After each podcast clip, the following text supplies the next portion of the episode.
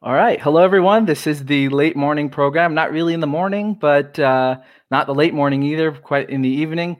But uh, this is the late morning program with Namras. Um, I'm Namras, your host, and I'm here with uh, His Grace Vaisesika Prabhu, who uh, is a uh, wonderful book distributor, guru, uh, devotee in ISKCON for of many, many years, 40 plus years and we're going to talk a little bit about um, the title of this talk was uh, the relevancy of marathons in this day and age marathons being book marathons.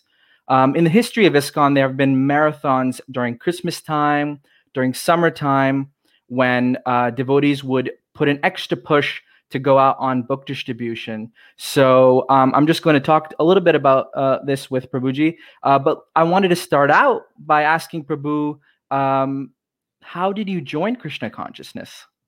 Oh, thanks for asking. Well, first, I offer my respects to my spiritual master, Srila Prabhupada, to you, Prabhu, for your wonderful show and being such a nice devotee, and uh, to everyone who's listening.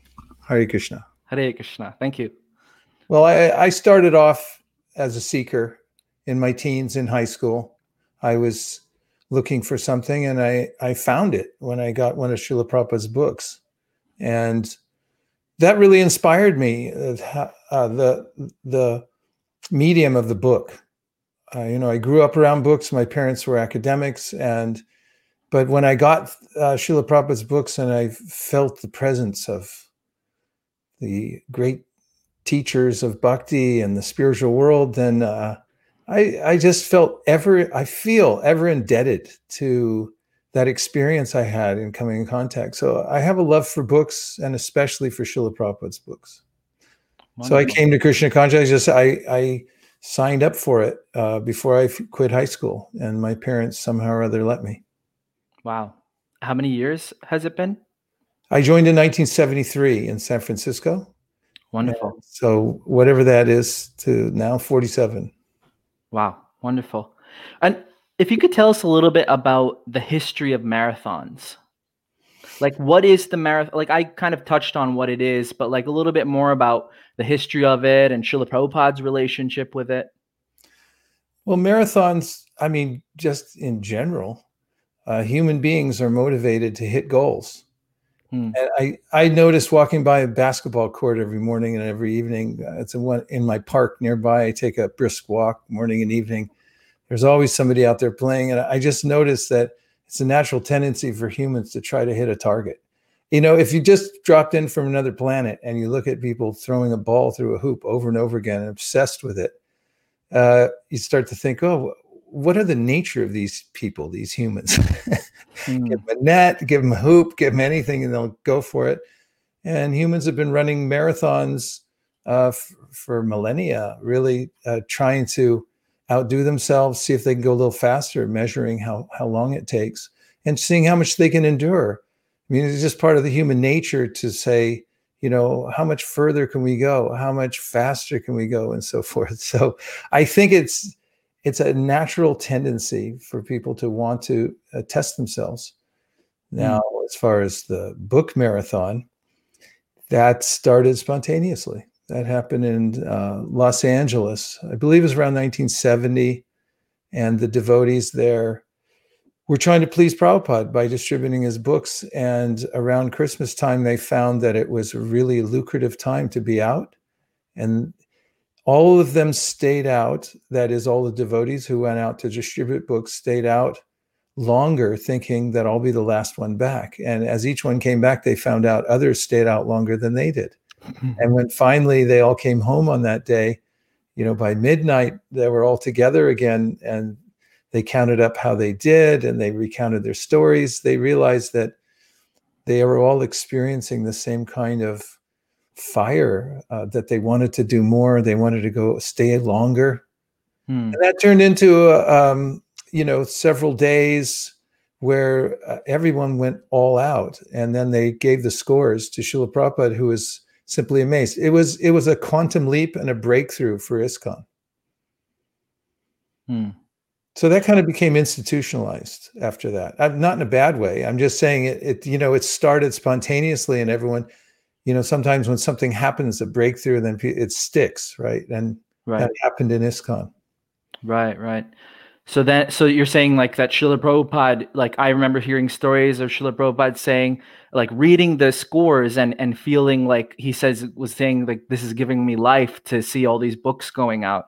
Uh, so then I, I I guess like devotees you know really picked up on that his disciples picked up on that and and wanted to continue to please him in that way and and continue doing that book distribution so even after his departure these marathons were still going on right yes namras prabhu in yeah. fact uh, the newsletter started off uh, in the in the mid 70s a devotee named Shrutadev Prabhu had uh, had this idea. He said, "Well, why don't we measure what we're doing?" There's a concept and you know, maybe we can do better it was really wow. a smart idea right and so he started this newsletter and there were there were dozens of uh, communities around the world that were distributing books at the time but only a couple of them were reporting mm-hmm. but then uh, after a few tries uh, sending the newsletter to Prabhupada and then asking Brahmananda to hand it to him, make sure he saw it. Then Prabhupada noticed it and he wrote personal letters to Shrutadev and then to the whole society saying,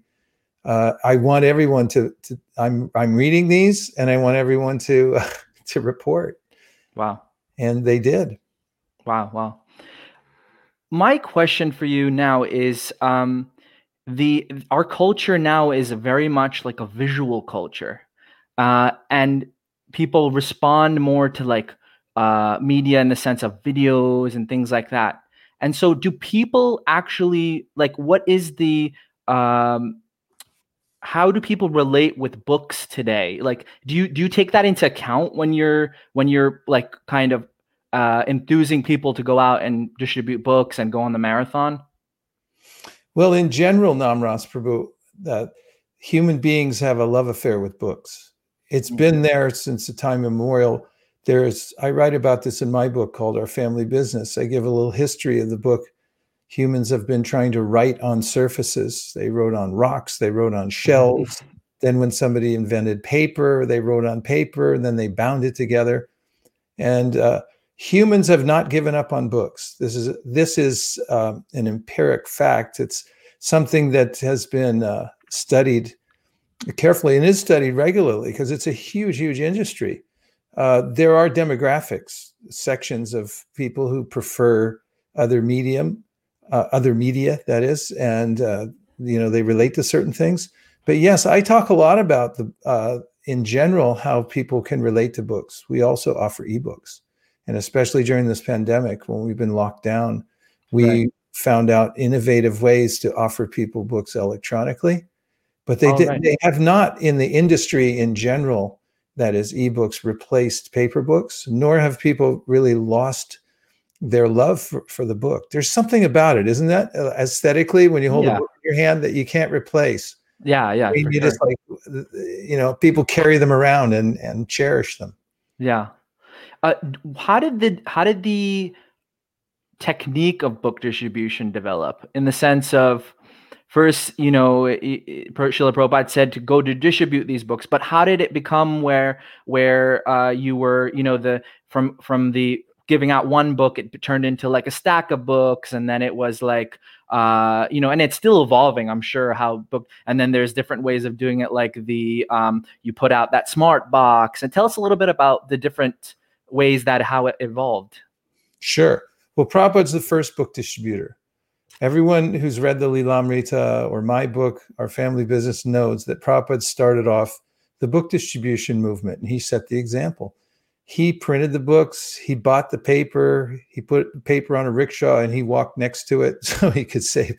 And he went to the printers, he pr- printed it, he took it out, he went store to store, he went uh, neighborhood to neighborhood and offered his books. And you know, when I was researching my book, I found that Prabhupada went all the way up into Kashmir and went to universities. In fact, there were Muslim universities that already had Prabhupada's Bhagavatams. Really? Sold, yeah. Wow. He sold Bhagavatams to the Library of Congress in Delhi.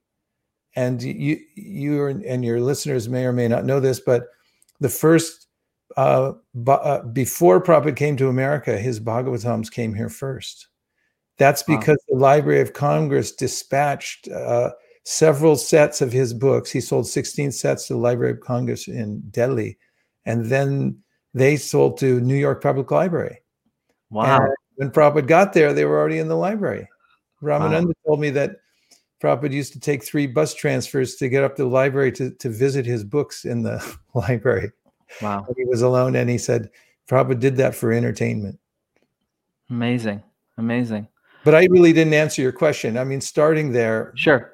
You know, Prabhupada sort of set an example that wherever you go, take books. So where was he going? America. So uh, what did he bring? Books. What else? Nothing really.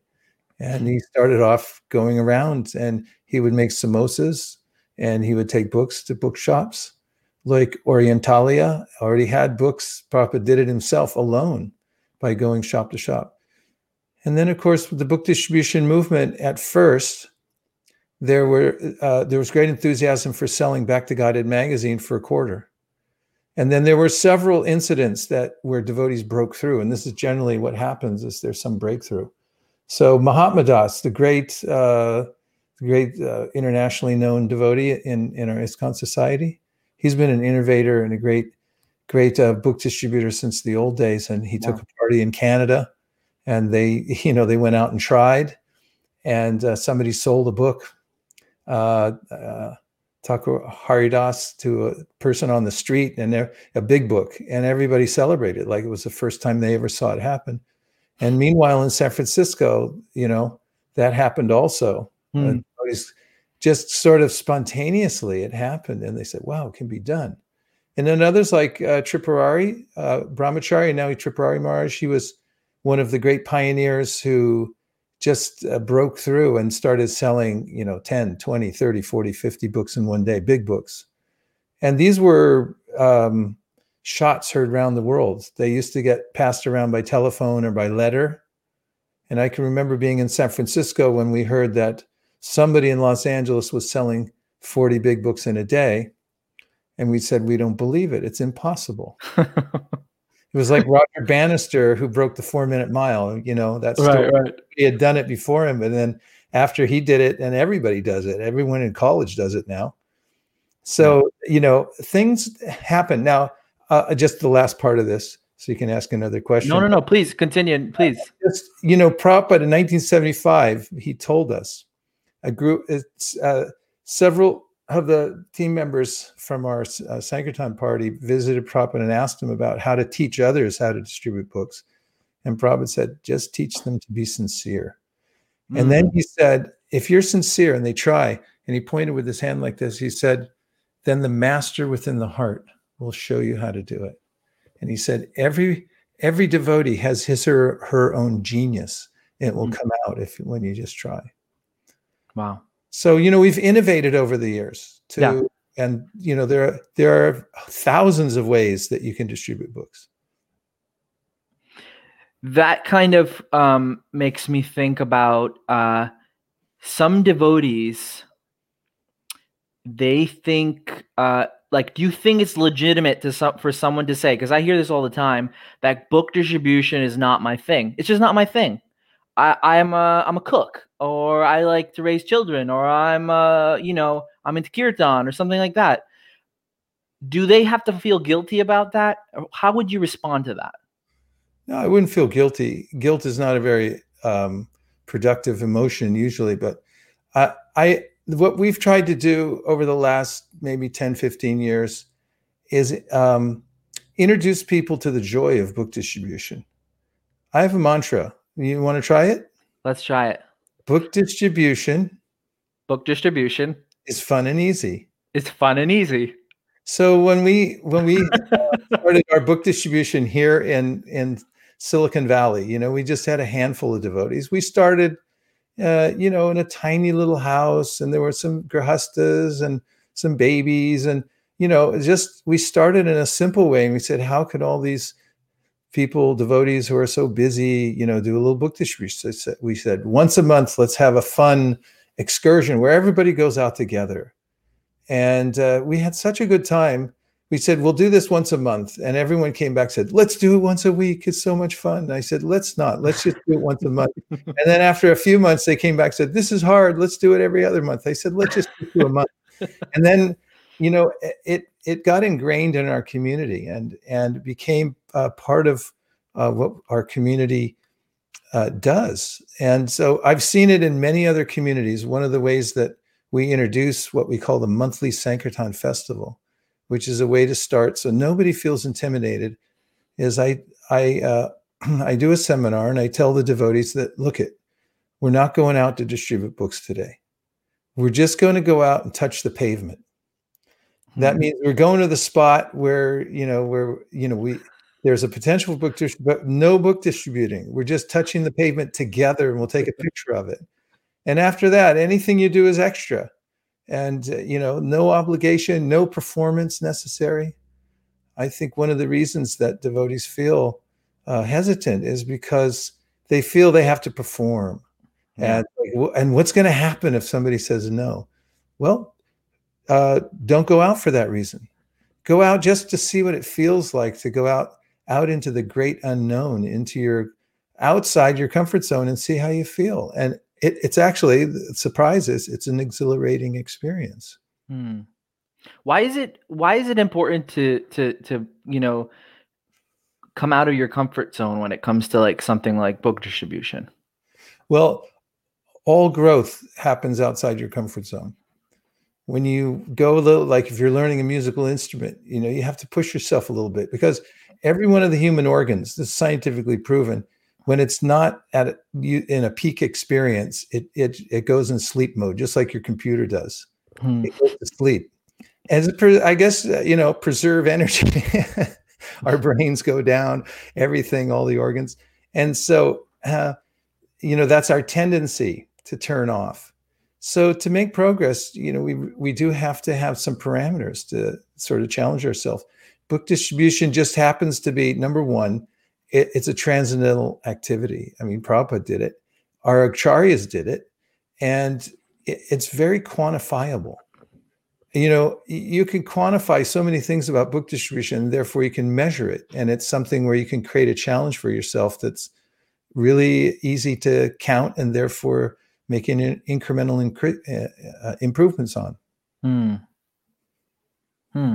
So so you so you started this monthly Sankirtan festival, and then devotees. So this was in California, and devotees love to go out. And is it it's still going on there, monthly? Yeah. In fact, we started, you know, just with such small goals, and I can remember Namras Prabhu when when I first, you know, we we started to get some momentum, and I said, let's set a goal now, because the first goal was just to go out together, and the second goal was let's go to two places rather than one you know, we split our six devotees to go in different directions. Right. And gradually over the years, uh, through the monthly Sankirtan Festival, you know, now we have something like 450 devotees that go out. Uh, we give over half a million dollars a year to the BBT. Those are, you know, receipts for book distribution. Wow. And uh, it's the it's this right now. If you look on the World Sankirtan newsletter, it's the top it's, uh, it's the second temple in the world, just behind Delhi in the cumulative scores for this year, and wow. and that's just from a bunch of babies. You know, we got like 180 baby, 200 babies here, and they all go out with diapers on. Mm. We've even had a dog go on Sankirtan here named Yogi.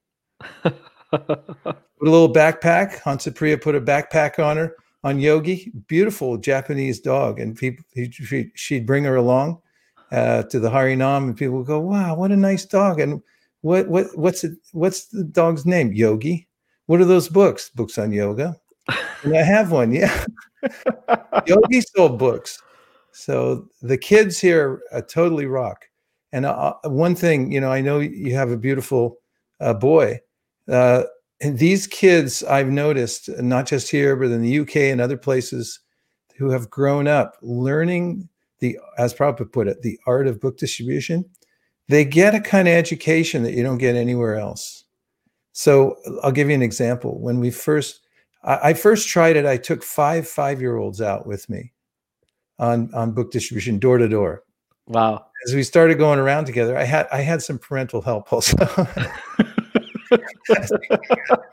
and and you know, I went to this first uh, one of the doors we went to. I mean, the kids were wide eyed, like, "Wow, this is amazing!" We get to walk to people's houses. Talk about, you know, Halloween. They like walking around, mixing it up with people. But this, this is something else. And the first place, uh, somebody was debilitated inside, physically or mentally, and it, it, took them like five minutes to open the door.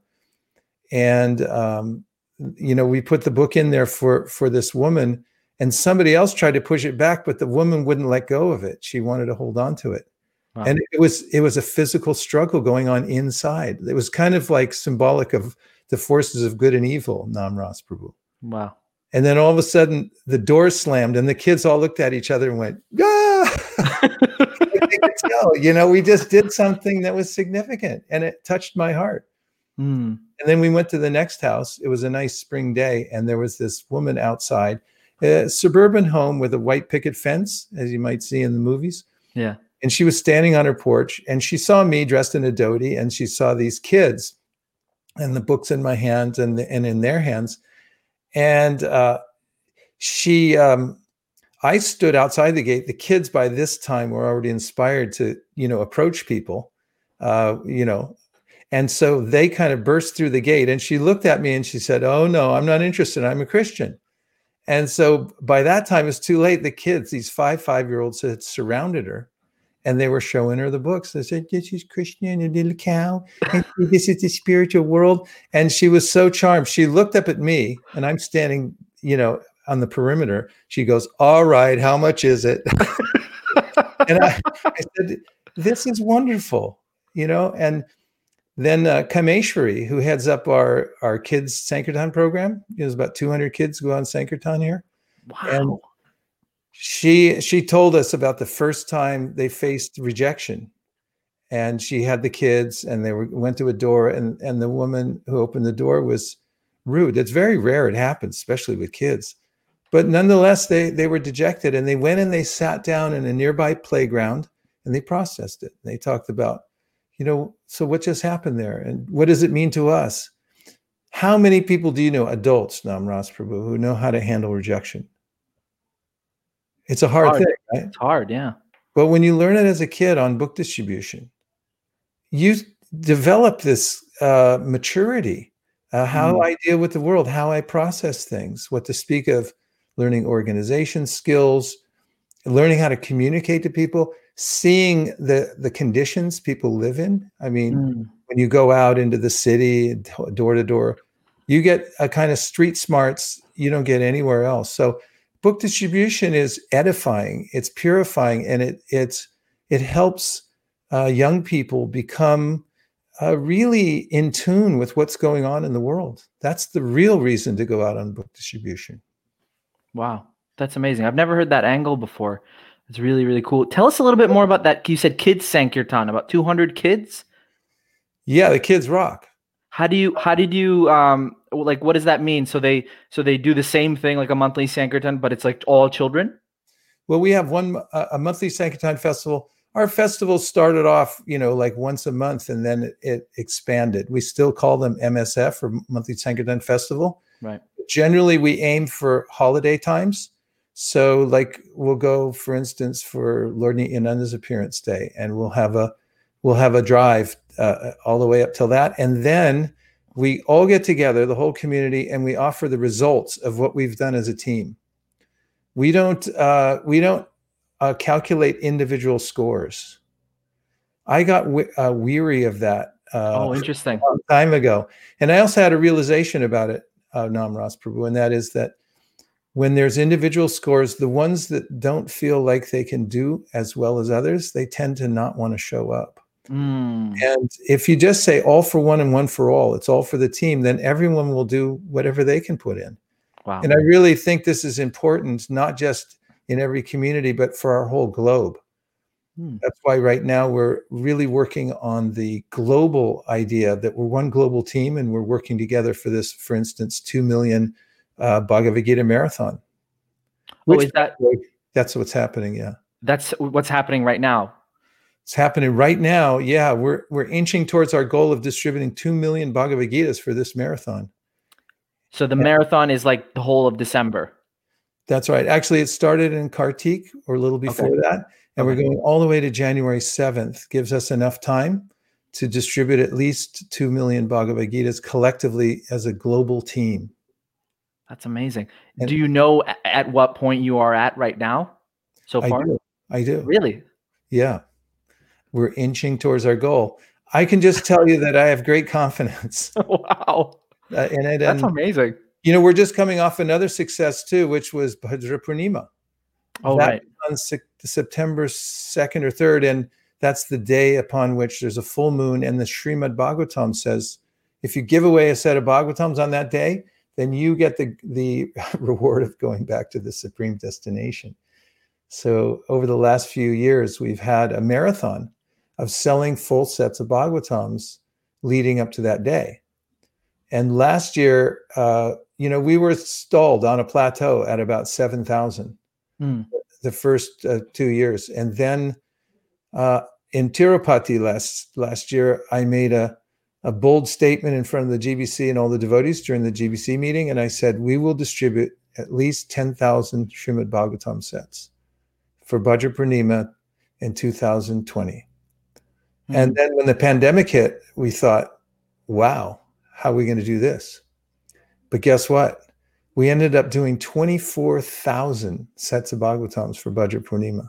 24,000. Wow. See, we're not doing it. It's Lord Chaitanya. You know, you make a goal and you pray to Lord Chaitanya and you work methodically and he makes it happen. And mm. that's what our movement is. Mm. You take a risk for Lord Chaitanya, like an entrepreneurial risk. And then you watch as he, you go through the motions, you take the anxiety for it, but he makes it all happen. Hmm. That's, I like that concept of uh, a collective book score as opposed to an individual one because in the past in, in book distribution like people who lived in ashrams like for for me i lived in the um what's it was called the sanctuary at the time at the bhakti center. I lived there for two years and i did two christmas marathons and like two or three summer marathons. And to be brutally honest with you prabhu i am a bit scarred by my by my um experience because it was a lot about how many books is Namras going to do? How many book? How you know how how much money are we going to collect? Lakshmi points are we going to collect? Uh, and so there was this real emphasis on on that kind of um, the, the the the points, and and and then and that became my my reality of it all the way up till today uh, about book distribution. So how do how would you change that impression that someone that deep some scar i guess some people have like me and and like a, a, a, number of other devotees who who have been devotees for a while and who have done the whole book distribution thing. How would you change that impression? Well first you got to do the mantra.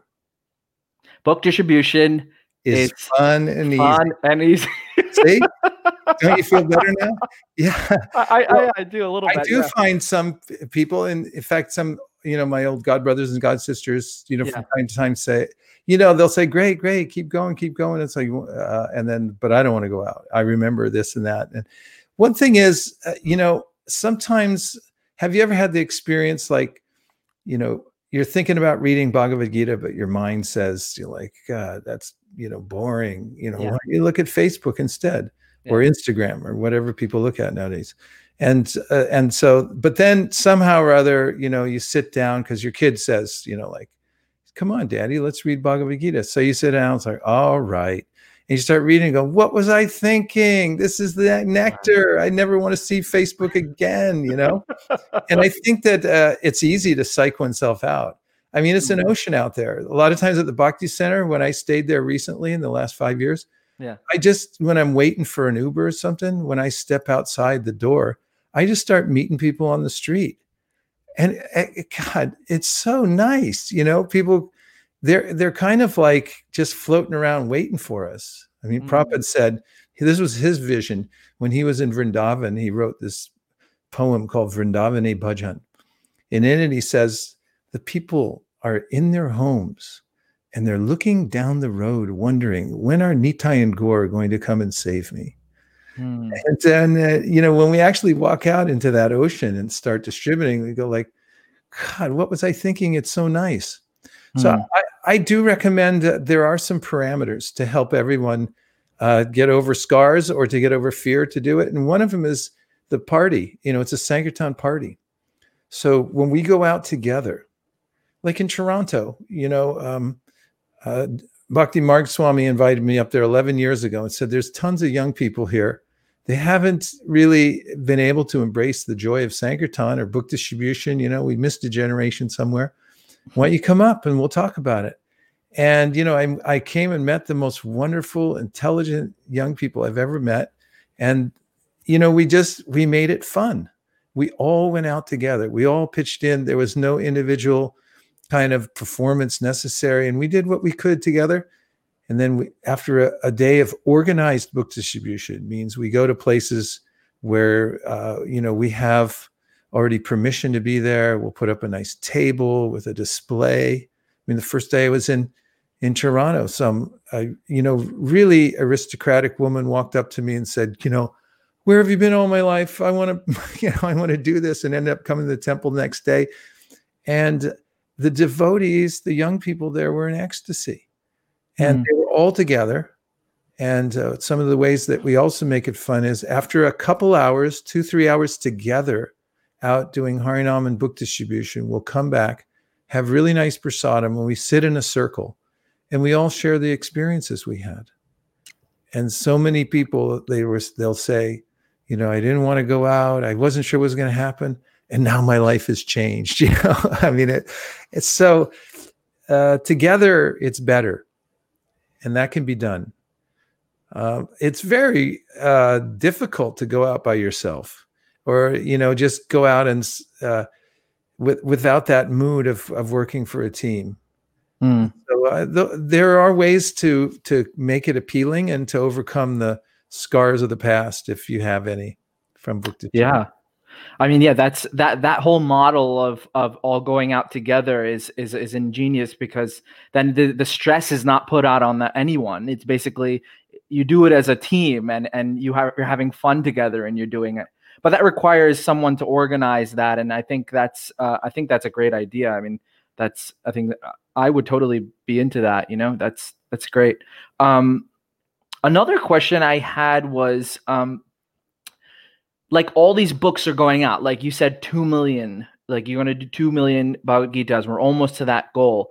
Like, do you ever think about okay, maybe no one will read that, or, a small amount of people will actually read the books, and they might just throw it away in this in this kind of disposable culture that we live in. Everything's disposable. So oh, it's just a book, and to throw it away. So and I know people say, oh, a devotee say, oh, it's a time bomb, you know, but like how many of these time bombs are actually going to go off is my question to you. Well it depends on your perspective really. I mean if you read sixth canto of Srimad Bhagavatam for instance on the power of the holy name uh, it always goes off. And mm. it is a time bomb. You don't know when when the uh, the effect is going to be there but it's always there. I mean bhagavatam says a person believes in fire doesn't believe in fire they're still going to get burned.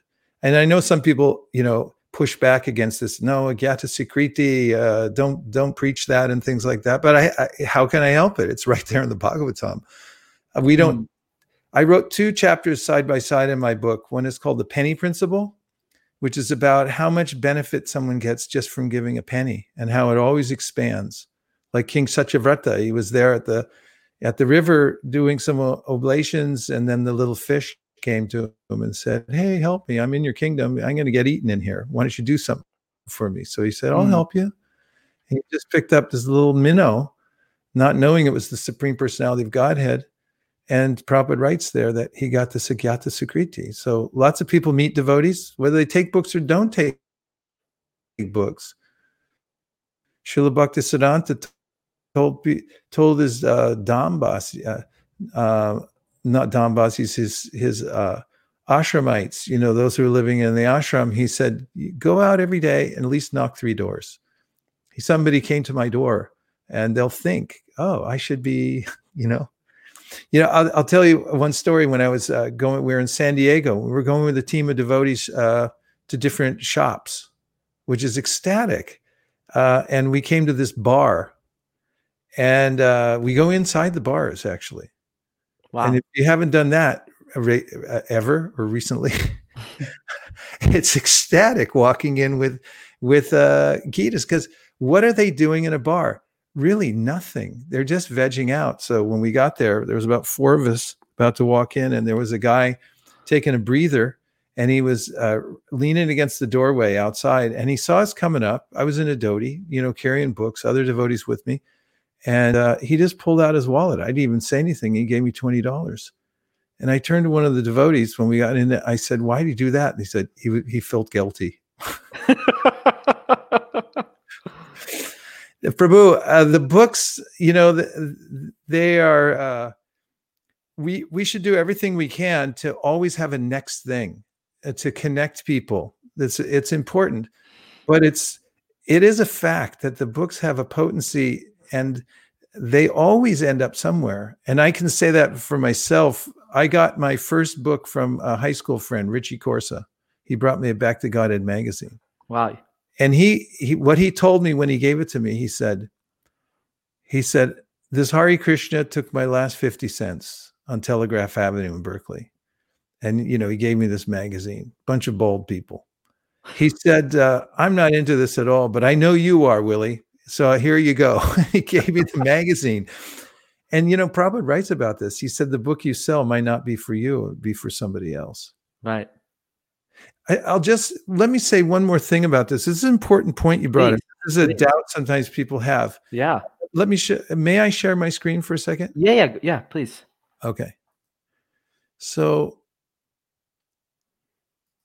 It's just coming through still. Here we go. Okay. Let me make it full screen. They can still hear you. Can you see this? Yep, we can see it. Okay. So first of all, we're in a sampradaya. And what does it mean? A sampradaya means to give the best gift, the most complete gift. And Advaitacharya and his methodology was to pray hard for Lord Chaitanya to appear, and he did. And his program was chant Hare Krishna, teach it to others. Right. And there's a marketplace, he said. You know, we should spread it all over the world to every town and village. So, you know, we have this legacy. Bhaktivinoda Thakur praying also for Ray of Vishnu and uh, Srila Bhakti Siddhanta Saraswati telling our Srila Prabhupada, if you ever get money, print books, and Prabhupada bringing them forth and spreading the marketplace all over the world. I know I'm rushing through these, but please, look, please don't rush through them. Please okay. take your time. Look at um, Prabhupada's first flyer for selling the Bhagavatams. He had three volumes at the time, but it says here 60 volumes of wow. elaborate English version. Wow. And it also says on this flyer, all over the world for scientific knowledge of God. He had no resources, no uh, money, uh, but he was his vision was big, spread it all over the world, right? And Lord Chaitanya wanted everyone in the world to be inundated with love of God. And Prabhupada said, by printing books, we can actually inject our movement into the masses of people all over the world. And then he equated um, this idea of distributing books with Lord Chaitanya's plan of inundation. So there's a parallel there. Now, I just want you to look at this Namras Prabhu and sure. you can help out by giving some answers. Okay. Sure. What's anachronistic about this picture, would you say? What what's what? What is uh, seems to be out of place according to the time this picture was taken? Uh, there's a book in uh, Lord Brahma's hand. Yeah, and Rabindra Sarup Prabhu, who wrote the foreword to my book, Our Family Business, uh, told me that in his research he found that we are called the sampradaya of the book, and that's why you'll find Lord Brahma holding a book. Hmm. See pictures of him. Who's this, Namras? Vyasadeva. And what's he sitting there writing? Uh, Srimad Bhagavatam. Yeah, just say a book. A book, yes. And who's this? Madhvacharya. What's he holding in his uh, hand? A book. Correct. Who's this? Rupa Goswami. What's he kneeling before? A book. Correct. Who's this? Sanatan Goswami. What's he sitting there writing? A book. Correct. Who are these? Six Goswamis. And what are they holding in their hands? Books. Correct. Who's this? Bhaktivinoda Thakur. By the way, what's he posing with? Books. There is a Wow. pattern developing. Yes, I see it. I see it. Wow. Who's that? Bhaktisiddhanta Saraswati Thakur. Oh my God, what's he posing with? Lots of books behind him. Correct. All right. Here's our founder Acharya, Srila Prabhupada. What's he posing with? Books. Any pattern? Yes. Sampradaya, the book. So if we look into books in general, and this is what I wanted to get to. Sure. Books, here's books that changed the world. Common Sense was a book Thomas Paine wrote. It's still the, the best-selling book of all time in world history per capita. Hmm. Almost everybody in the colonies bought a copy of his book. And according to historians, that's what sparked the American Revolution. Are books effective when they go out in mass quantity? Yes. Uh, Origin of the Species. Do you have this at home, Namras? Uh, no, I don't. Do you have it in your car? Do you have No. it? uh, you- have you ever read it? Yes, I have. Okay. Uh, in a in usually large assemblies of people, when I ask who's read it, it's only uh, those who have pursued a certain line of education. Right. I have a history degree, so There you I go. would- yeah. Engineers haven't read it, but I ask everyone, have you ever heard of the theory of evolution? Right. Everybody says yes. Why? It came from a book. So, Mm. uh, um, books uh, started handwritten. This is a sample of a handwritten book. There's a stylus you put on the palm leaf, and then you have to put it in the sun, and then it makes those impressions. Then came the printing press. Uh, th- that was first to print Bibles, and there's a marked increase in Christianity all over the world when Bibles started going out. What to speak of Martin Luther, he had papers that were printed, and and Lutheranism got spread. Right. Protestantism. And then uh, this is a picture of the first printing press. This is the same brand that's from Cleveland, Ohio, that Srila Bhaktisiddhanta shipped to Calcutta to print his books. There were several of them in the mutt. Hmm. So here's the theory or the practicality of it all books are containers. What do they have? Idea seeds. And human beings, uh, what category of energy are we? The spiritual side, Namras Prabhu. What category? We're Tatastha Shakti, right? Right, right. Tatasa Shakti. Yep. Marginal. I like to say we're open to suggestion. Right, right. go either way, right? So when human beings hear something, especially when they read it in a book, it plants a seed in their heart. That's why people have heard of evolution. That's why there's, Right. you know, economic systems based on books. So there's a there's a, a very um, practical um, element to this that I'm going to stop sharing here in a second. Oh, You're gonna stop. You want to stop sharing? yeah, Okay. I'm going to come back to you. Sure. There. I didn't do that on purpose. Can you see me? I can see you. Yeah. Okay. Only problem is I can't see you. Oh, you can't see me? Well, somehow my uh, screen it uh, magnified, so Oh. just suddenly did. Anyway, it's better if I can just see you because I'm tired of looking at myself. Anyway, that uh, the books when they go out into Yeah. society, it, it's not a sentimental thing, and Right. it, it's actually a strategy that uh, Prabhupada mentioned to us many times of how religious movements, economic movements, uh, sociological studies show that you know these ideas come from somewhere, and the books are highly respected, and they actually make a difference in the world. Hmm.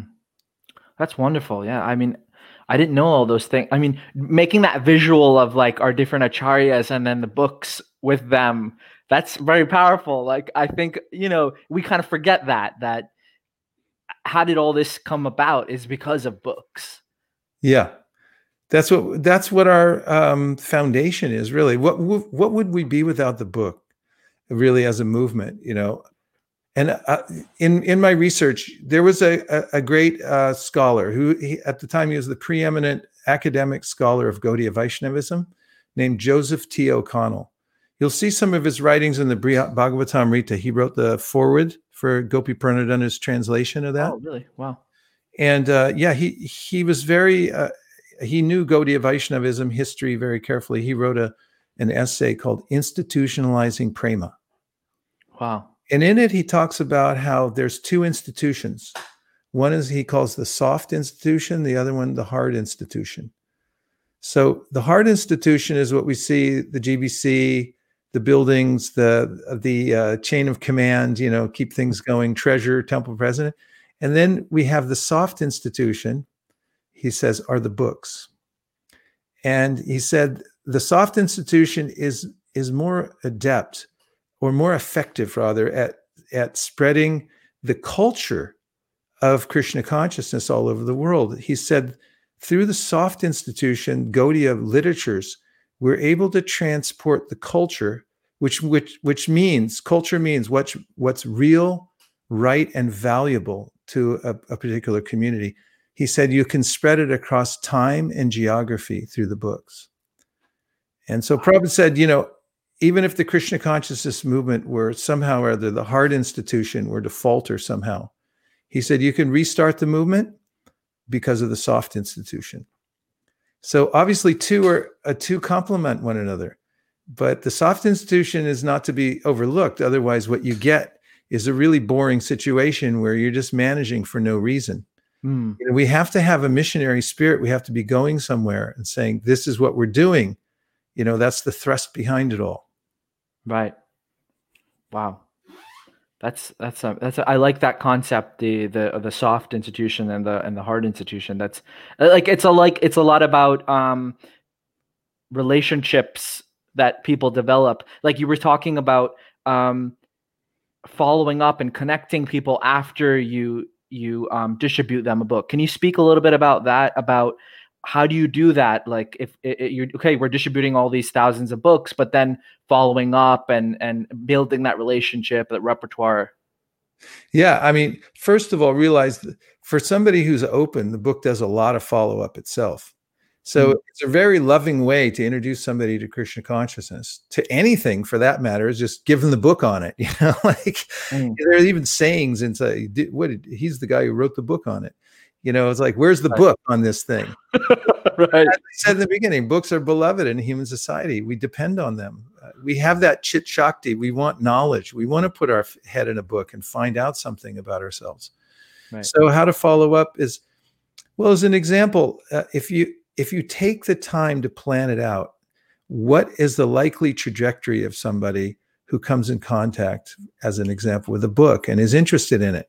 You have to chart out on paper a pathway so that they can they can uh, make step by step progress to to be connected. And if you do that, you'll get something like, for instance, uh, again, use an example close to home at ISV. One of our devotees, Jai Madhava Prabhu, has spent a lot of time doing digital transformation over the last four years. And he's come up with a concept called Bhakti uh, Community. And there we have, and this was ideal timing for the pandemic, there we have a whole community with classes and seminars and everything uh, where you sign in and you become part of the community. Uh, you can pay a donation to get in, so you feel that you know you've qualified somehow, and then you can be part of the whole process.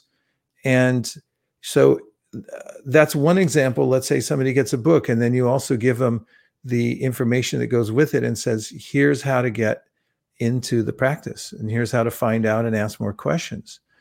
So, one of the mantras that we have is always have a next thing to offer. So, mm. every class you give, every broadcast you do, always have something where you say, and the next thing is this.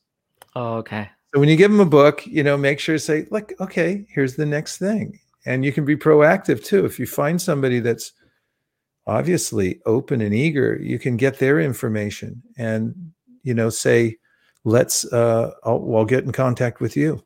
Mm. There's a few questions on the comment section that I'd like to show here. Um, here's one from Satish Kalyan. This is Satish Prabhu is a friend of mine. Prabhu, what is your suggestion for online book campaigns and how successful successful are you with it? Satish, I'm glad you asked me that.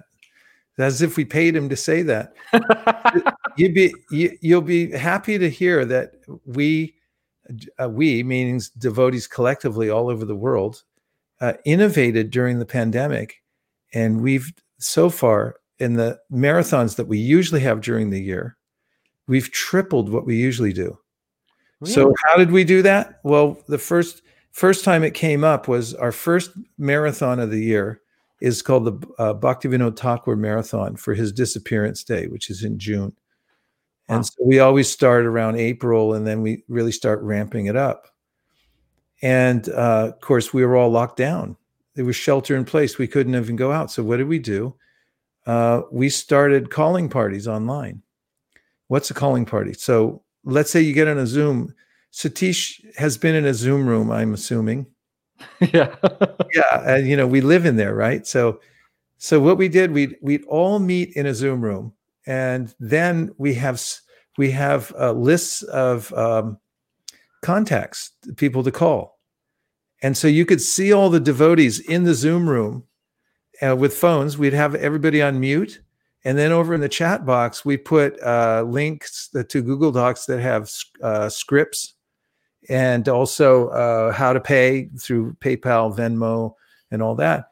And you know what we found out? It's much easier. You don't have to go out, get in a car, put on your safety belt, drive to the place, pull out a box. You know, you just call them on the phone. And did people take? Some people did. A lot of people did. We sold, you know, more than a thousand sets of Bhagavatams. We sold uh, tens of thousands of, of uh, books over the phone. And some devotees innovated and did it on the internet. So uh, we do have courses on that, Satish. Devotees, even now, right now, are doing it and very successfully.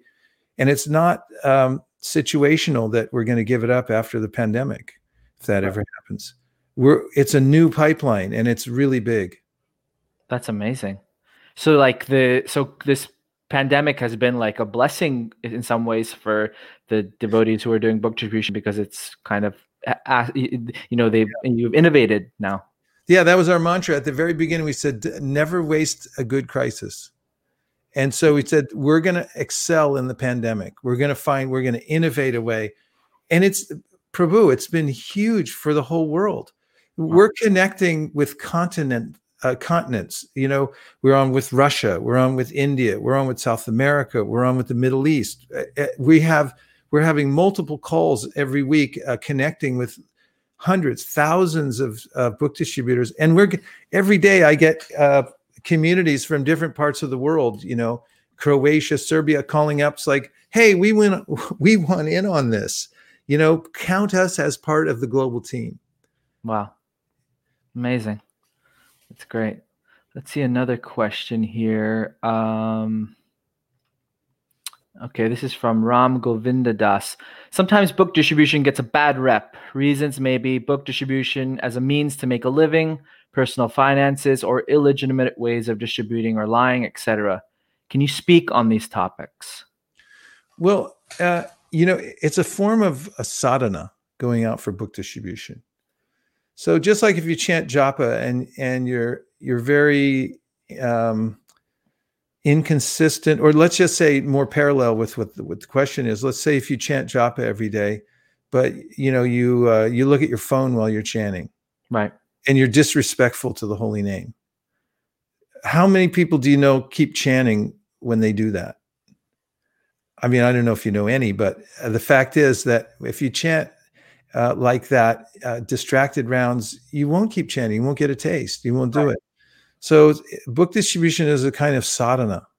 It, mm-hmm. It's a heart to heart exchange of sharing Krishna consciousness with souls who are walking around in a body, and the super souls they are watching the whole thing. And if and if you get uh, if you get condescending, you start thinking I'm better than other people. Opposite of what Krishna says to do in the Bhagavad Gita. Right. You know, he said, be a kind friend to everybody. Uh, don't think yourself better. You know, think be meek and humble and all these type of things. This is the time to practice them. And so we go out to practice it. But if if somebody goes out and is um, is rude to people, uh, does it with a fruitive, uh, you know, motivation, right. what happens? They won't be able to continue doing it. So, mm. you know, really, we don't think of it as it's not a business it, it's a sadhana. It's a very high sadhana to go out and meet people, where they live uh, and where they work and who weren't expecting anything, any gift, and they get it. And so sometimes people say, well, what about asking for money in return? Well, the only reason that l- let me just tell you what I tell people on the street. Like if I was in front of the Bhakti Center and I gave someone a book, explain it to them, I showing it to them, and I say, um, we don't sell it like in a bookstore. We only ask for donation. We don't need the money. The only reason we ask for anything is because it's an ancient tradition. When you give something in return for spiritual knowledge, it connects you with the previous teachers and it allows you to enter deeply within the knowledge. It's it's a principle called dakshina. Mm. And you know, halfway through that, people just stop, put down their back. Absolutely. Wow. You know, the other way, like we're helping kids in Biafra or something like that, some nonsense. You know, the the person, the devotee who's trying to distribute is cheating himself. Hmm. You, know, you cheat yourself of the opportunity to be straightforward and just tell people what's in the book and watch the magic. You know, that's the beauty of Sankirtan. You get to go out and just meet souls and and be really honest and sincere with them. And and that's that's where the nectar is and that's where the practice uh, and the purification comes. I I um when you said like it's like a sadhana, it reminded me of of I think it was in one book I read about book distribution. Like it's like in the mood of the gopis. Yeah. Can you yeah. a little bit about that, please? Sure. Uh, uh, that was it's in my book in the our family business, and I wrote a, a section about that about the Raganuga Bhakti. You'll find on uh, Srila Bhakti Siddhanta's um, his uh, trade uh, trademark, you know, for, for the Gaudiya Math. He has an emblem there, and and on it he has a picture of the printing press, the logo. That's what I was looking for. Sorry, right. on the logo, uh, one of the items that's that's there is a printing press, and above it he put Rag Marg. Hmm. So this is a very high thing, you know. Wow. So you know, in the 70s, one of the great leaders of the book distribution movement was Rame, Rameshwara Prabhu. Right. And uh, I mean, he was he was and is one of the most enthusiastic people for book distribution and Krishna consciousness that I've ever met.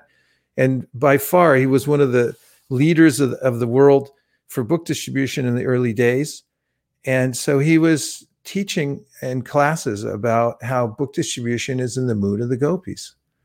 And why? Because the gopis really are concerned with bringing others closer to Krishna and engaging them in service.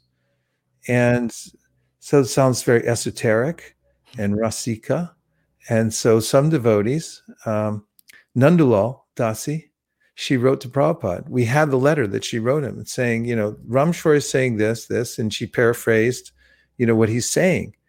And said, some at the time, some devotees were thinking, oh, come on now. you know, what kind of what kind of sales motivation talk is this? You know? And then Prabhupada wrote back a few sentences. It's there in my book. You know, he says, yes, this this point that he makes about how this was Lord Chaitanya's movement in the mood of the gopis to go out and book it for book distribution. He's this is correct. Hmm. So it, you know, it's an esoteric kind of a practice. Um, Jiva Goswami says if if you're practicing Krishna consciousness, but you're not distributing it to others, it's as if you're offering ghee onto ashes instead of into the sacrificial fire.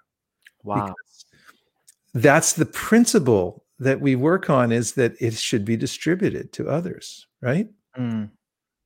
And that that's the nectar of our movement, Ram Namras. I mean, let me just put it to you like this. I mean, people have heard me speak on this, probably, you know, heard this a million times, but there's rice. It's a good food. It's a world's staple. There's dal.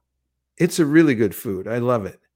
But when you put rice and dal together, you get synergy, 42% more nutrition. Namras Prabhu. Wow. That's in that's in Jamuna's cookbook. It's Shastra. So when you have hearing and chanting, and you also have some time, at least once a month, go out for five minutes and you know try to meet somebody. You put those two, two things together, you get super sadhana. Mm. Wow. It's oxygen. That's the oxygen of our movement. That's amazing. I, I love that I love that concept of that that it's like connecting people with Krishna, like the gopis wanted to connect others with Krishna's service, not that they wanted to just give, you know, be with him themselves, you know. Let's take a, another question here. Uh, this is from Mridanga Drum. We got some uh, interesting names here. When we measure how many books we've distributed, measure how many rounds we've chanted, or measure how many years in Krishna consciousness we've been in, we may equate this with measuring our bhakti. Uh, I guess, how do you feel about that, or what would you say about that? Is the question? Uh, yeah, Mridanga Drum Prabhu.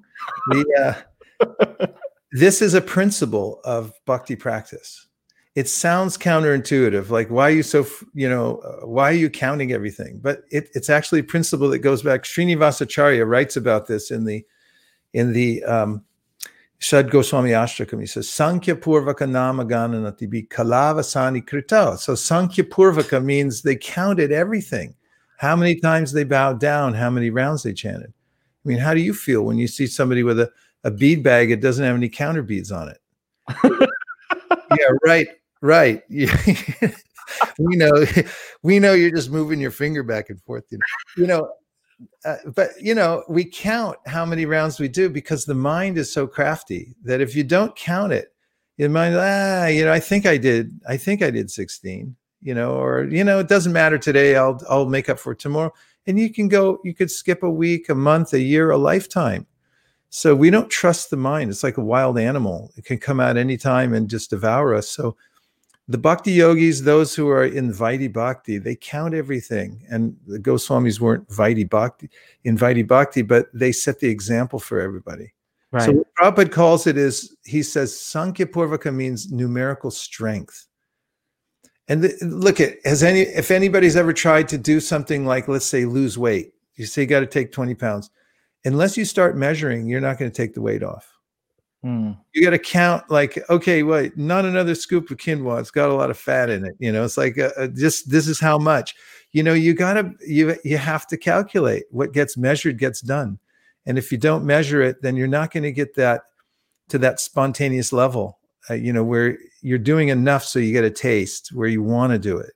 Mm. That's why it's important. And counting books, it's the same principle. You know, there's no number that's high enough like right now, we're doing 2 million books. I was just talking to a, a, gentleman this morning. he wants to help do a billion books. Wow. And that's fine too. And we will do that. But the fact is that that's not enough. So birds fly in the sky as high as they're able, and the sky is unlimited. So we can always add more zero, but we're we do it for what it makes of us to hit the goal. I'll give you an example. NASA they go to a lot of trouble to put a rocket up. It is actually rocket science. And they, they do actually have to be careful about, you know, the width of the O-ring and is there any grit in it because it'll blow up. So they have to have impeccable management and organization to get these rockets to go up and actually work. So do you know that all modern management that's taught in in the best universities comes from NASA?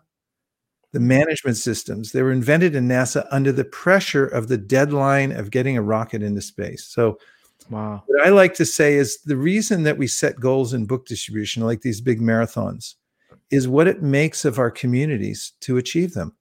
For instance, right now, it's caught people's imagination all over the world, Namras Prabhu.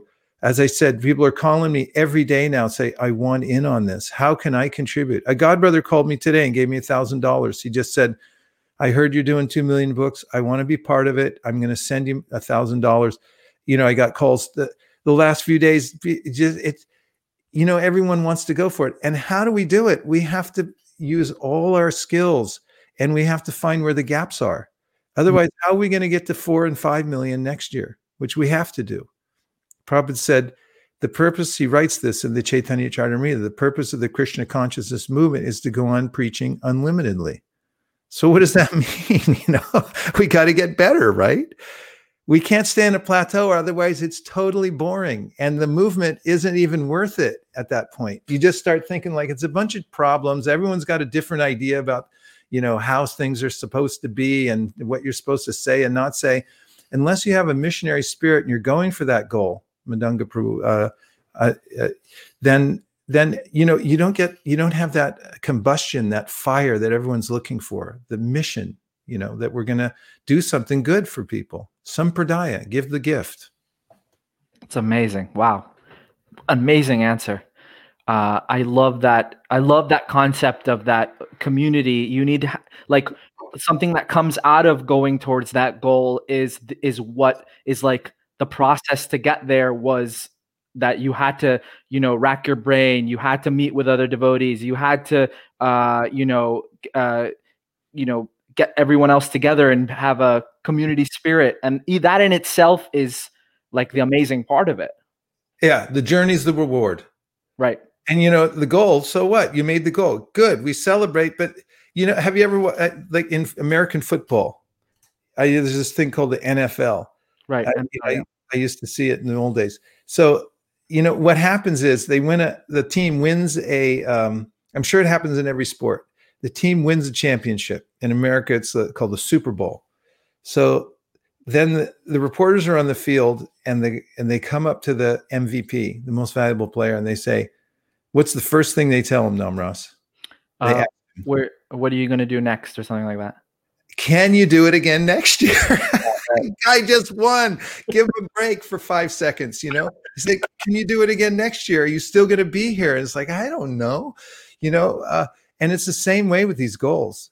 As soon as we finish Bhadra Purnima, it's like, hey, that's behind us. The second, you know, all the numbers were in, we were finished. We were going towards this uh, 25th. 25th of December is Gita Jayanti. We've branded it this year as a World Gita Day and 2 million Gitas. So we had to start looking at that.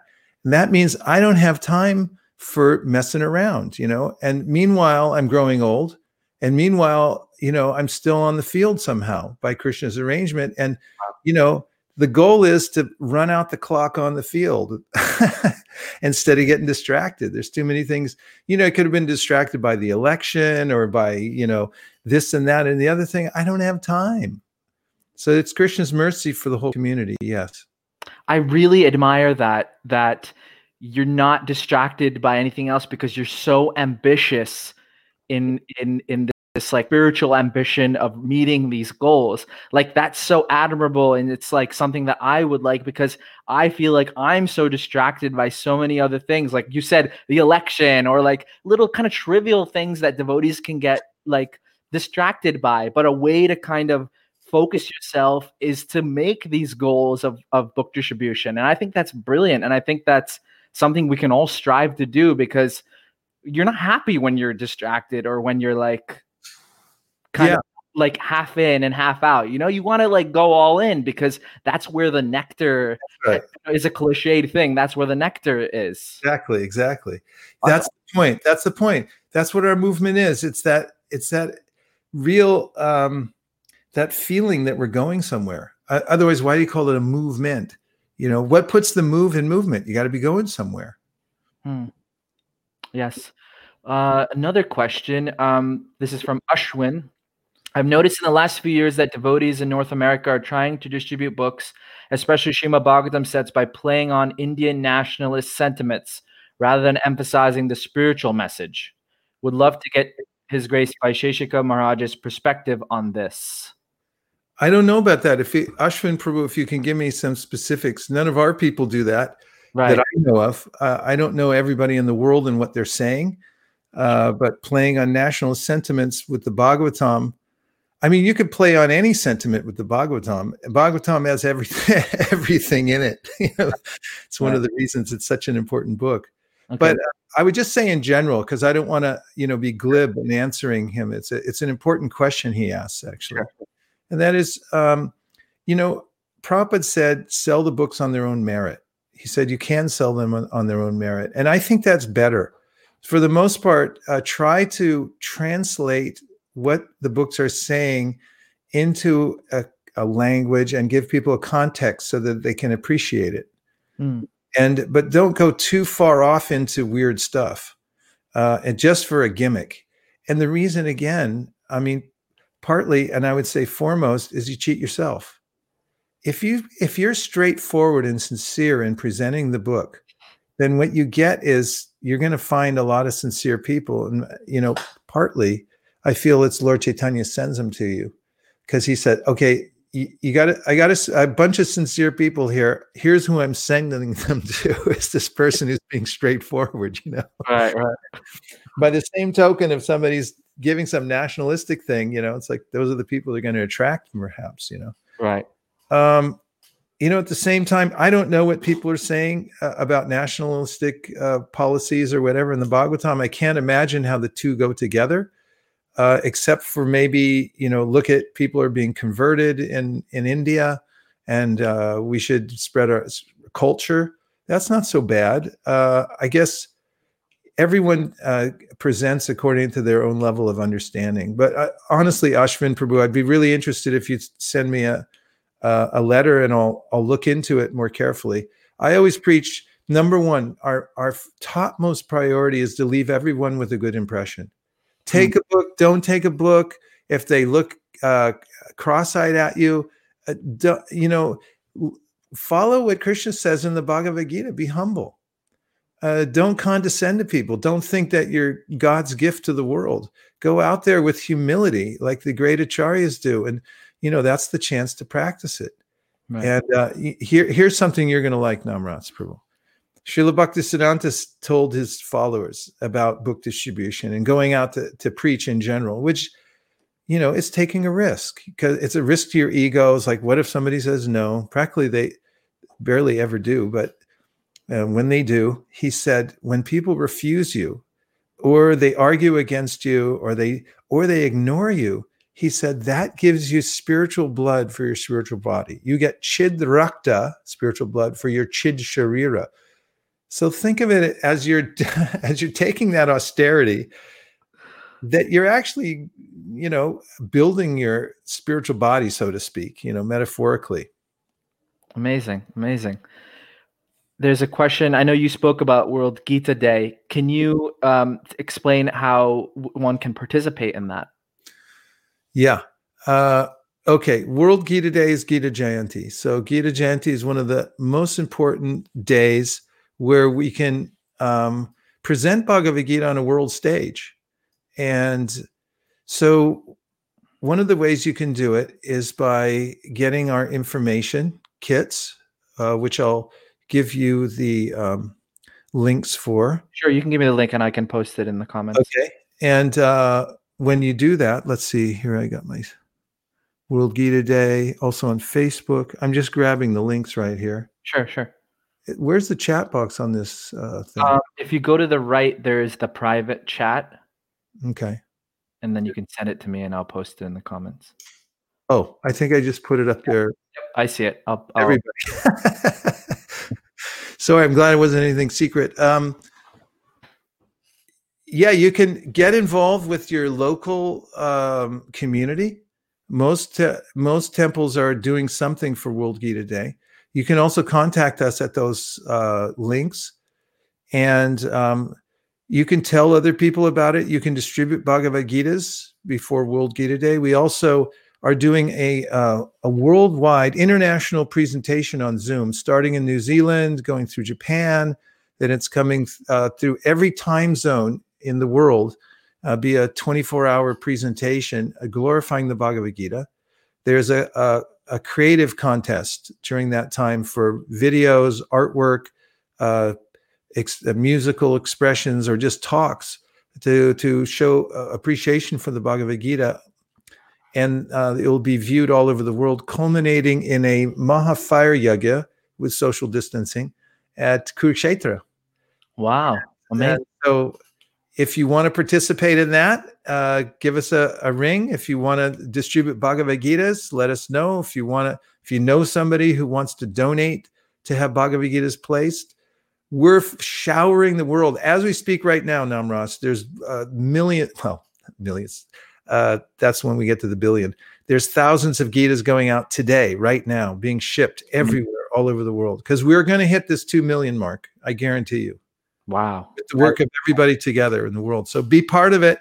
Get in on it somehow, even I if it's posted the I posted the link in the comments, so if you're interested, please check that out. Another yeah. question from Mark Kelly. In the early days of learning book distribution, I found certain books harder to distribute. Do you re- recommend or have more success with a particular book, especially for people that have no prior knowledge of Krishna consciousness? Great question.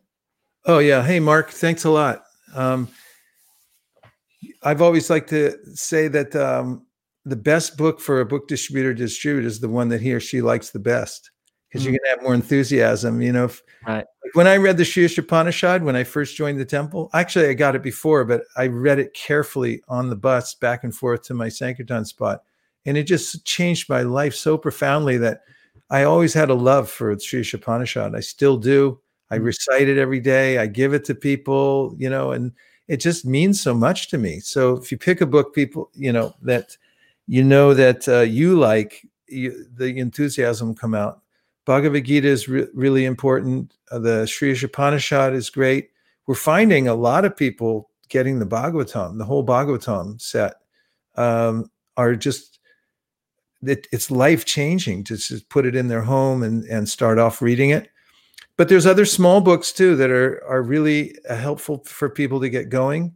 Uh, there's a whole there's a plethora of small books that you can that you can get from the BBT that are nice. I've heard um, I've heard that the science of self-realization is quite a popular book for like a very new person. Yeah, it's very popular. Came out in 1977, just before Prabhupada left. He saw the book. Uh, you know, he didn't mind it. You know, a compendium like that, but um, he still liked the Bhagavad Gita. You know, right? Uh, but but it's nice. I I always like to give you know another book along with the Gita as well, so people get sort of more of an introductory sometimes. Right, right. Um, then we have another question uh, from Naresh Chauhan. What are the best places to distribute? Well, it depends where you are. Like recently, Naresh, we've been talking to devotees all over the world. Some places they're totally undercover. We can't even talk about where they are because the government is so oppressive in some places that you can be uh, you know thrown in jail for this you can be killed actually in some countries uh, where you know if you're seen trying to convert people who are in a particular religion in these countries again not mentioning any names uh, you know you can be in big trouble so you know in those places devotees have have uh, have innovated. Uh, for instance, some of the countries they're using the internet a lot, and they have to keep switching around because if they get tracked down there too, they have to, uh, you know, change again. Um, some of the best places right now during the pandemic, uh, join a calling party, and you can sell books by phone. You can also connect up with programs. We have Shastradana, which means we collect money ahead of time for people whose heart really is into books and they want to see them placed. So we have a, a mechanism we started almost oh, 10 years or more ago uh, called Motel Gita. It's expanded into multi channels. Uh, you know, just like Amazon started with just books and now it does all kinds of things. So similarly, our Motel Gita, we're rebranding it currently because we we put books in so many places. Uh, you know, not just motels where we've put you know uh, hundreds of thousands of books already in motel rooms. But uh, then we have hospitals that's been really popular now. And uh, we get so many letters back from people who are reading the Gita while they're sick in the hospital. And they're so thankful because they're just desperate in there and they're feeling um, they're feeling detached uh, um, really um, disjointed from mm. reality or from happiness in life. And when they read the Gita, they get a message that that really lifts them up. Mm. Wonderful. Uh, Chaitanya Prakash says, "What would you say to devotees and and non-devoted that read the books and pick out quotes and say that this does not resonate with progressive times?"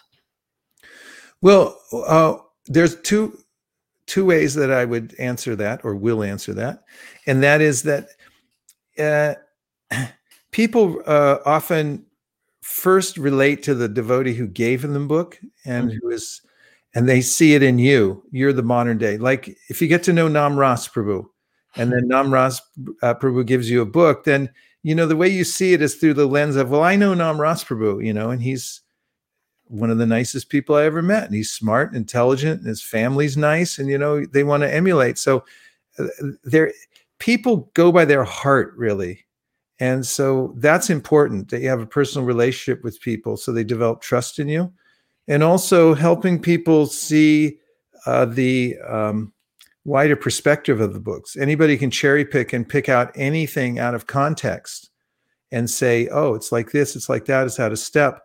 But you could say that about any uh, spiritual book in the world, practically. You know, there's the history and context changes so quickly. Right. Uh, I grew up in, you know, I was born 1956. I grew up in the 60s and 70s, and uh, things are vastly different now, culturally, sociologically, than they were then. There's certain phraseologies that if I use now, I would be considered uh, really out of step. And that's just a few years ago to speak of more than that.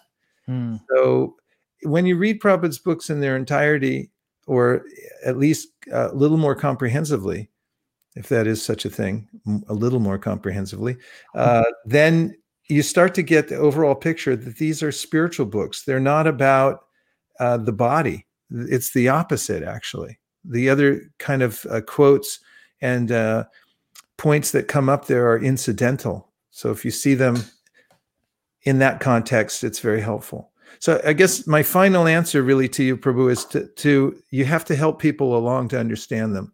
And that's one of the reasons why the Bhagavatam says you have to have the book Bhagavata and the person Bhagavata as well. They go together. Hmm.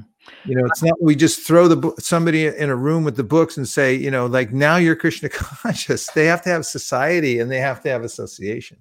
Prabhu, go ahead. I feel like the theme is that, like, when someone asks, like, what is the best book to distribute, and you said the book that you like the most, and then, uh, you know, how should we explain the books? Like, you should get the book from someone who can explain it to you as well. Like, so there's that kind of personalism there that's that's very important. That wasn't, I would say, so important but now we're as we're bringing that to the forefront that we should have a relationship like uh, and and it should be more personal so the people are attracted to not just the books but also the person who gave it to them essentially. Is that is that a correct way of thinking? Yeah very much so. Well put. Okay great. Um let's see. Okay uh Great convo. I know you spoke about books being a timeless medium and how books are powerful vessels. Was impressed by this. Do you not feel that with the passing of time, people will move toward digital mediums instead? It seems people are less hard book keen. I know we touched on this a little, but if you could elaborate on that. Yeah, sure, sure. Yeah. And great to hear from you, Radhika Prabhu. Um, the, there are various demographics. Some people prefer one medium over another, but books are not going away. I have stacks of articles, uh, research from the industry itself that say books are not diminishing. Bookstores still popular, books themselves, people for some reason they still buy millions and millions of paper books. The aesthetic uh, is completely different. Look at right now. Anybody who's watching uh, media nowadays, you look at any any kind of broadcasts uh, from YouTube or on the news, and you'll notice what are people sitting with. I mean, I showed our whole Sampradaya yeah books right? If you see you know uh, barack obama at home or something like that 99% chance he's sitting in front of a bookshelf. Yeah. Right? If you any any person they put on the air there's like there's a bookshelf behind them and there's books on it packed. There's so many books on it they they have to put them horizontally not just vertically you know? So uh, dev- uh, human beings have a love affair with books that is not diminishing. Industry wide, yes, there's an increase in some digital medium, but uh, it's not uh, eclipsing the paper book. Mm-hmm. And that's not to say it might not in the future, but there's no there's no prediction of that happening right now, not in the next decade even. Uh, that uh, you know, oh, it's all finished with books. They're printing as many as ever, if not more. So right. it's available it's still it's still a delivery system that that people are into. Mm. I'd like to touch a little bit upon uh, our own sadhana in relation with distributing books and or sharing Krishna consciousness. Now, if you could kind of explain the connection between the two and the importance of it, uh, please. Yes, I will do that right now. And if you don't mind, I'm going to share my screen again. May I do that? Yes, please. Okay. I'm just getting it set up so I can show you something when I do. Okay. And I'm going to share my screen, I hope.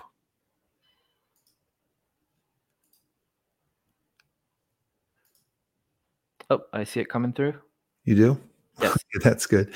All right. Here is Yeah. what I like to call not the four laws of book distribution. Not what I like to call, it's what it is. It started where I left off before, where success is not a mystery, it's a recipe. So, this is how we've been able in North America to triple book distribution in the last 10 years. Triple. Wow. And these are the four laws that get us that got us there. And they are effective uh, for an individual, for a small community, for a large community, or for a global uh, Krishna conscious movement in expanding book distribution. you ready? Yes. Okay, here they are. First law is your sadhana must be strong. The second is you must get books. The third is the more you show, the more you sell. And four, you must organize. Hmm. And here's how they worked. First law, as you uh, brought up very intuitively, your sadhana must be strong. So, what is strong sadhana? Strict, serious, and sincere. When you have strict, serious, and sincere sadhana, Hmm. then you get a taste. And from the taste, you get absorption. That's what we're looking for. That's where all advancement takes place when you're actually absorbed. Distraction is torture, focus is nectar. Hmm. And when we have that, you distribute the overflow. You know, when you walk out in the street from the Bhakti Center and you just chanted the best 16 rounds of your life, your countenance is glowing. And that's what people look at. you know, that it's like, here, here it is, you know, and they're like, whatever you got, I want it. Right. That's that's what we're distributing. So it all starts with sadhana. Your day starts the night before.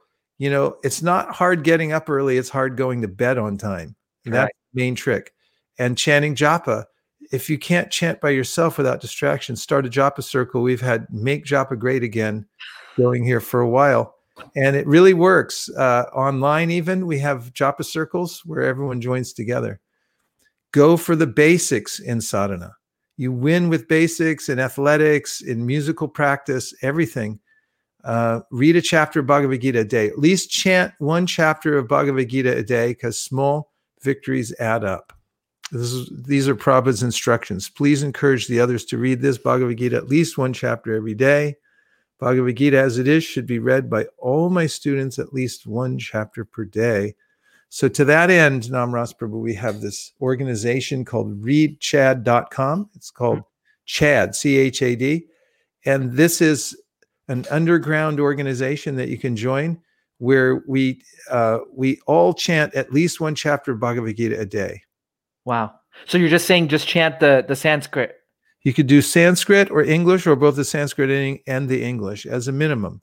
Right. Of course, read the purports when you can, but at least do that much and stay always connected to the Gita. And then you might or might not know about this app called Be a Sage, page by page. Oh, this is wonderful. Yeah, this is amazing. The little 41 on here. That's how many he dialed up. Let's say this person's looking at the app and he put in Srimad Bhagavatam. He wants to finish it in one year. Yeah.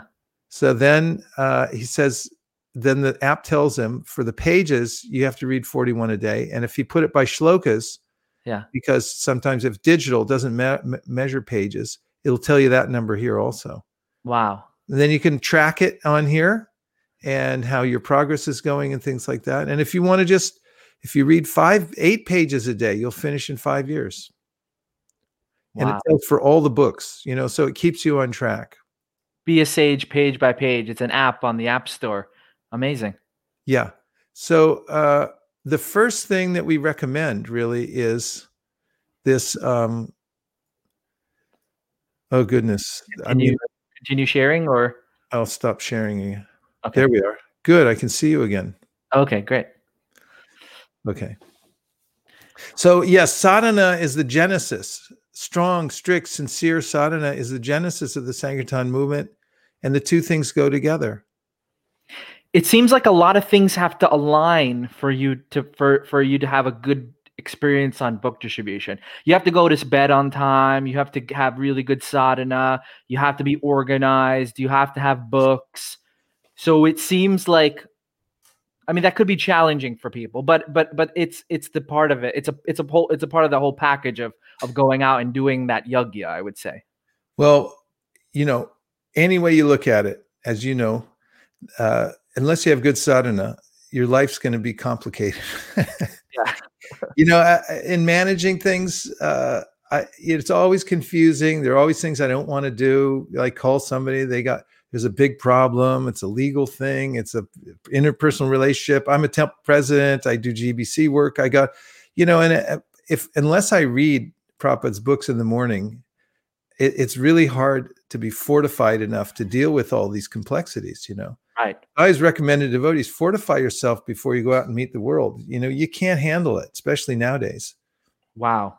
And the second one's not so hard, Namras, get books. You see, the reason we came up with that, it's a simplified, it's like a law of thermodynamics. We went to major universities all over the world and they did double blind studies and they found out that you can't distribute books you don't have. it's such a simple principle. Sometimes you miss it. But the fact is, if you get books and you put them in your car, you put them in your house, you put them in your pocket when you walk out the door. Let's just say you're going somewhere. Well, nobody's going anywhere nowadays, but you know, let's just say you're walking somewhere and you you, you have a case of Sri Isopanishads in your closet and you pull one out and you put it in your pocket. Mm. And you say to yourself, I'm going down to the to the store to buy some, you know, rice and dal and I'm going to distribute this book before I get home. It changes the whole experience. Wow. You yeah. know what I mean? I mean, if that, if that's what you're thinking, like, okay, who's who's the guy? You know, who's going to get this book? And uh, some devotees who heard this, they they put books. I, I gave this in a seminar about seven years years ago, and they kept a box of books in their car, and they went to this program, and it was at a wealthy person's house, and he announced, I need some books. I want to give them to my friends and stuff. And who's got books? And they were the only ones that had books in their car. So they went out and brought them in. And he said, I'll buy all of them. And there were only about 25 books, but he gave them a thousand dollars. So the next time I saw him, uh, these two devotees, they said, This thing, get books. We always do it now. because wow. when you're ready, then Lord Chaitanya will line you up.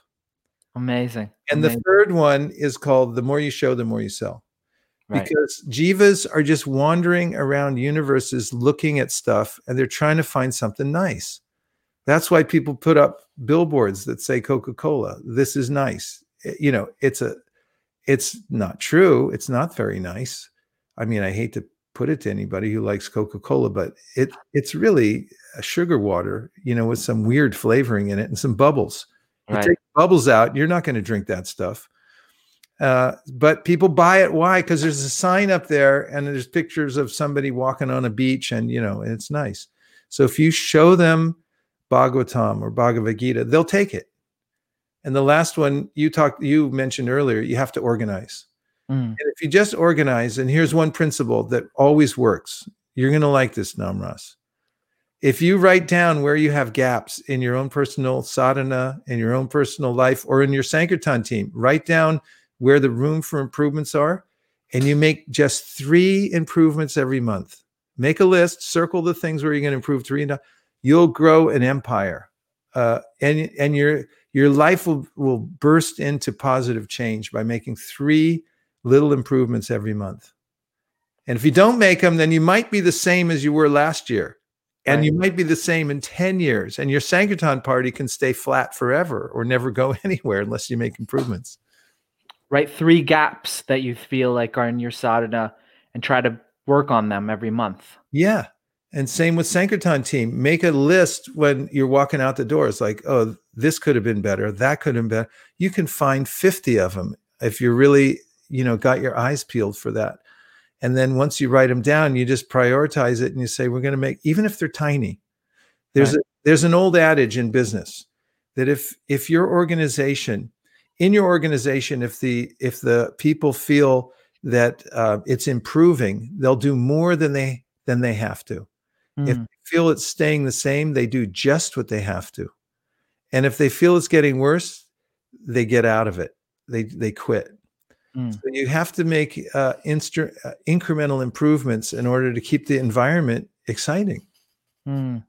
Wow, that's so awesome! Great, um, Prabhu. I'd like to to conclude with with your with your last thing. Um, last question I would say is that you are so positive. You're known for being very positive, very happy, uh, and very focused on book distribution. So, what last uh, concluding words do you have for our listeners? How they can also be like you, how, how they can be positive and focused, and also be inspired and like unlimitedly motivated to, to distribute Srila Prabhupada's books? Well, first thing is to read them. Read them. Yeah, I mean, if you read Bhagavad Gita every day, it'll change your life because it's Krishna himself. There's no difference between the Bhagavad Gita and Krishna.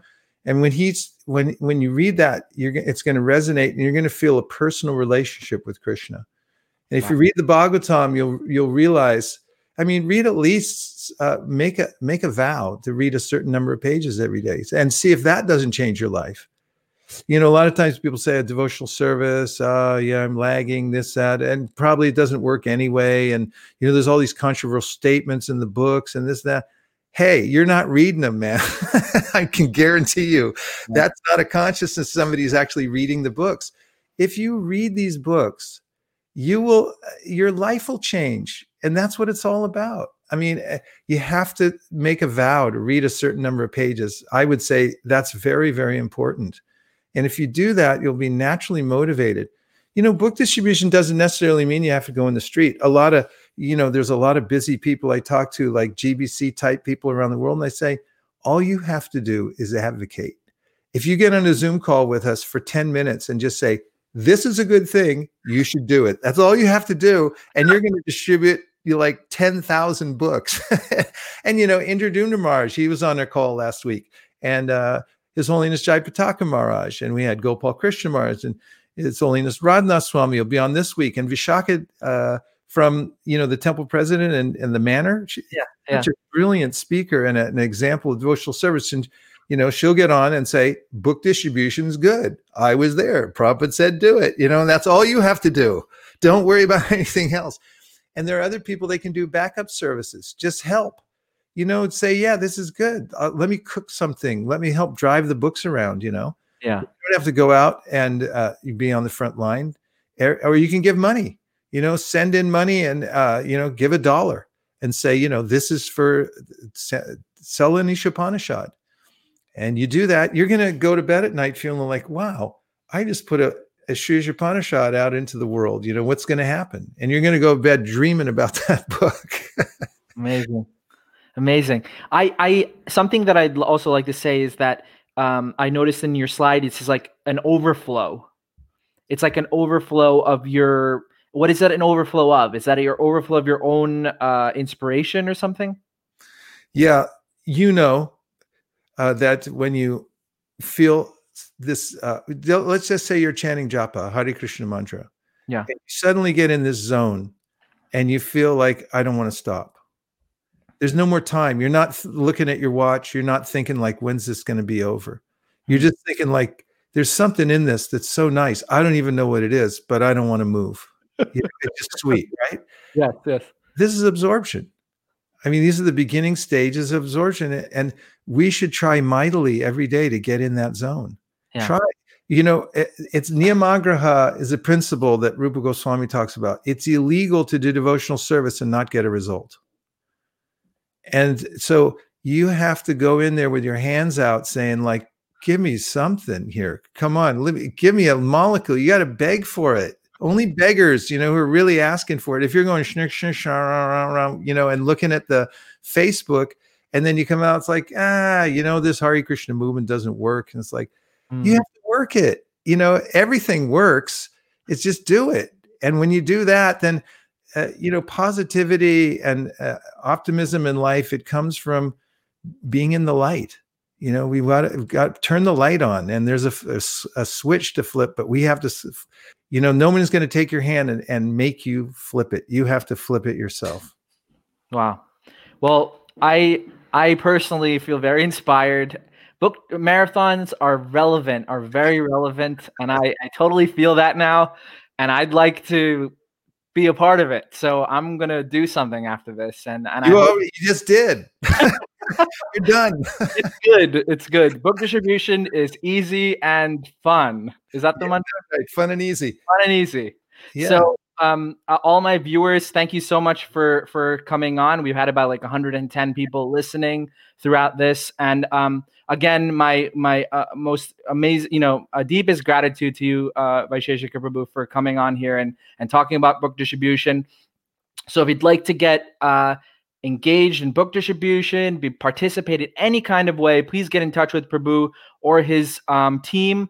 Uh, they are on Fan the Spark. There's Vaisesika Das's Facebook page. Uh, they're on a lot of other social media platforms.